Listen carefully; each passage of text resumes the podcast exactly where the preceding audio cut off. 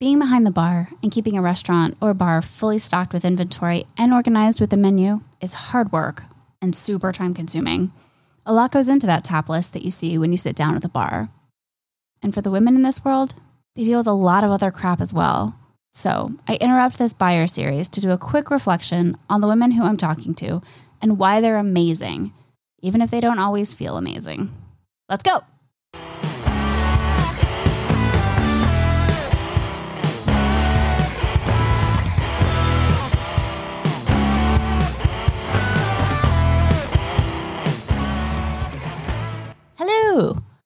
Welcome to Courage and Other C Words. I'm your host, Jen Root Martell, and thanks so much for joining me today. I know I'm already a week late for this interview, and I, for those of you keeping track at home, I am so sorry. I am just this fall getting my act together has been a struggle, but um, I am trying to stay on it. I promise. I wish I could say I had a really good reason for the delay. I don't actually. Uh, let's just blame life and the curveballs that it's throwing really at all of us right now. But as I work to schedule and reschedule some interviews, it made me want to insert this small episode into the series. And I know I have only done one interview with a buyer so far, and one interview does not a series make. But as I prep for the next one, I thought I'd put in some words this week to kind of share what's going on because I think it's telling. It's illustrative, at least, of the world that these wonderful women live in and what they're dealing with on a daily basis. I also really want to talk about just the kind of women that they are. So, for this episode, I want to pay a tribute to the women behind the bar, to thank them for all that they do and all the shit that they put up with, and also for making time to talk to me, for sure. Because the life of a bartender and a beer buyer in particular is crazy, not only for the hours they work, but for the daily contact with people, all types of people, for better or for worse. If you're tending bar, man, just even to start, you are there hours earlier to set up the bar before they even open. You got to bring out the glassware, make sure they're clean. Pull out the mats that run along the bar to catch all the extra liquid from pours, make sure they're clean. Open up the taps. Wait, make sure they're clean. Check the tap, the kegs to make sure that they're all connecting and ha- you have enough of the beer that you need for the shift so you don't blow any halfway through confirm that the kegs are on the taps that they're supposed to that are on the menu. Set out the chairs if they're not already there. Oh, wait, clean them too. Check the trash cans, recycling bins, make sure they're clean too. What else am I missing? Probably more cleaning. It's so much that they have to go through, even before you open. And then when people start filing in, you got to make sure that you're serving them with a smile, pouring the beer correctly, shaking the cocktail as it should be shaken, putting the wine in the right glass. There's a tremendous amount of training involved in being a good bartender. Think of all the cocktails that one needs to know so that when you order yours, you get exactly what you expect to get. Or when you ask for a Pilsner or a hazy IPA, your glass is filled with exactly that. Or when you're not sure what the hell you want and you give the bartender three or four things that you usually drink, you are served then something that meets that criteria. A good bartender makes the drinking experience so much better, and they make it look effortless. That's what you see, at least, and that's what they want you to see. Because in reality, there's a very good chance that on any particular night, they're stressed out of their minds, sleep deprived, and doing everything they can to just hold it together. Because for a lot of women who I know and have talked to, this isn't their only gig. They may be able to make it look like your order is the only thing in the world that they care about but more often than not, it definitely isn't. No offense. But if it is their only gig, they've been up since three or four, cleaning up after you all, only to go home for a few hours of sleep, getting some food, doing their laundry, just in time to come back into the bar for setup and do it all over again. Factor into that little ones of varying sizes, another job, and other life responsibilities that fill in all that time. The hours can be killer as the alcohol industry thrives in the hours after work when everyone else is kicking back a few, celebrating another great workday done. And yet, for those behind the bar, their work has just started and they're looking at many, many more hours ahead before they can even think about relaxing. So, on top of that, bartending is killer. And then there are the beer buyers. Now, these women and men operate outside of the regular business hours because they have to make sure that the tap list and bar menu are always updated, that the fridge and liquor cabinet are always stocked, and then also deal with the salespeople who are constantly pestering them about buying their products. And I can say that because for seven years, I've been one of those salespeople. And these buyers, for the most part, also just make the job look so easy. And I'm sure it's not. If the bars had the same menu for decades and all the job is is buying more of the same thing, then yes, it's probably not rocket science. You just have to keep an eye on inventory levels.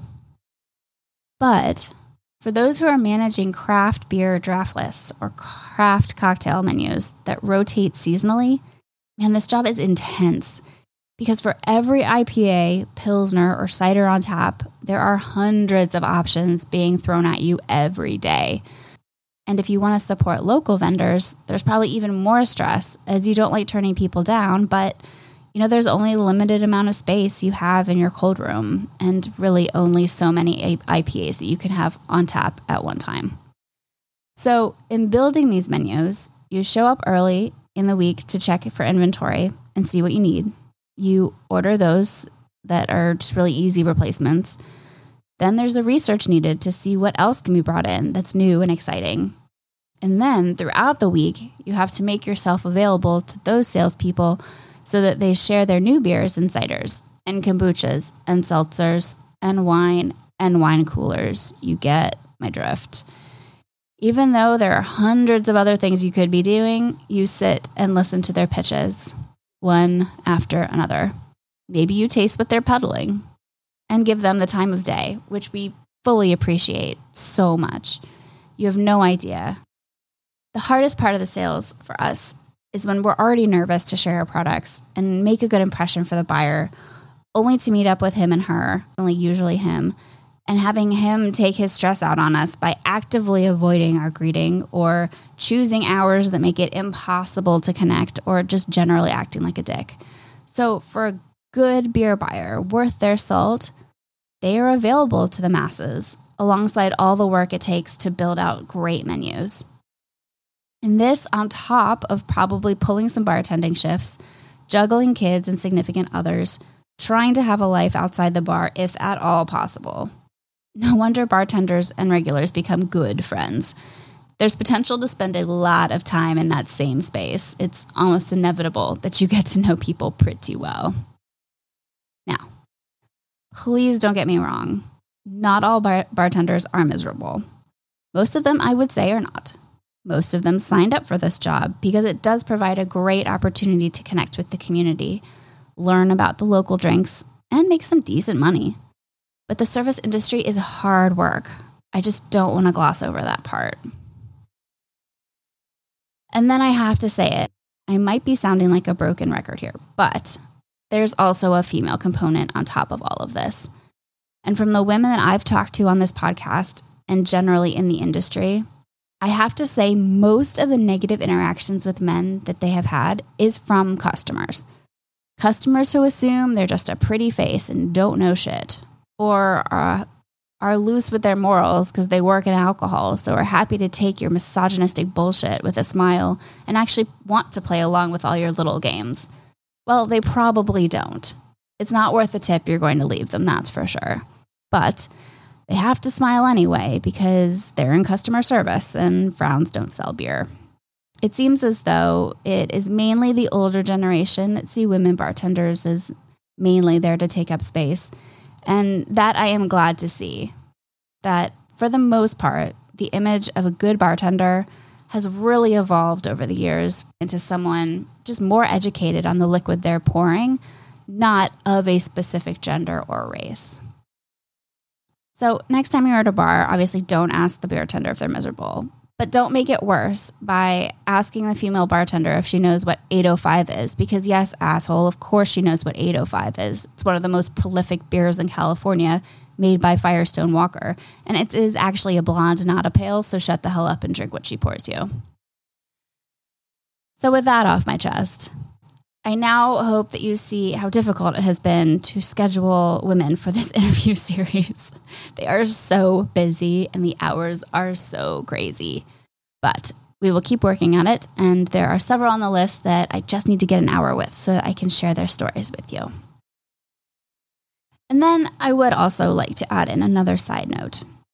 That's to speak for a moment about these women, because as a bartender, you are out in front of people all the time, but you are because you have to be. That's just the job.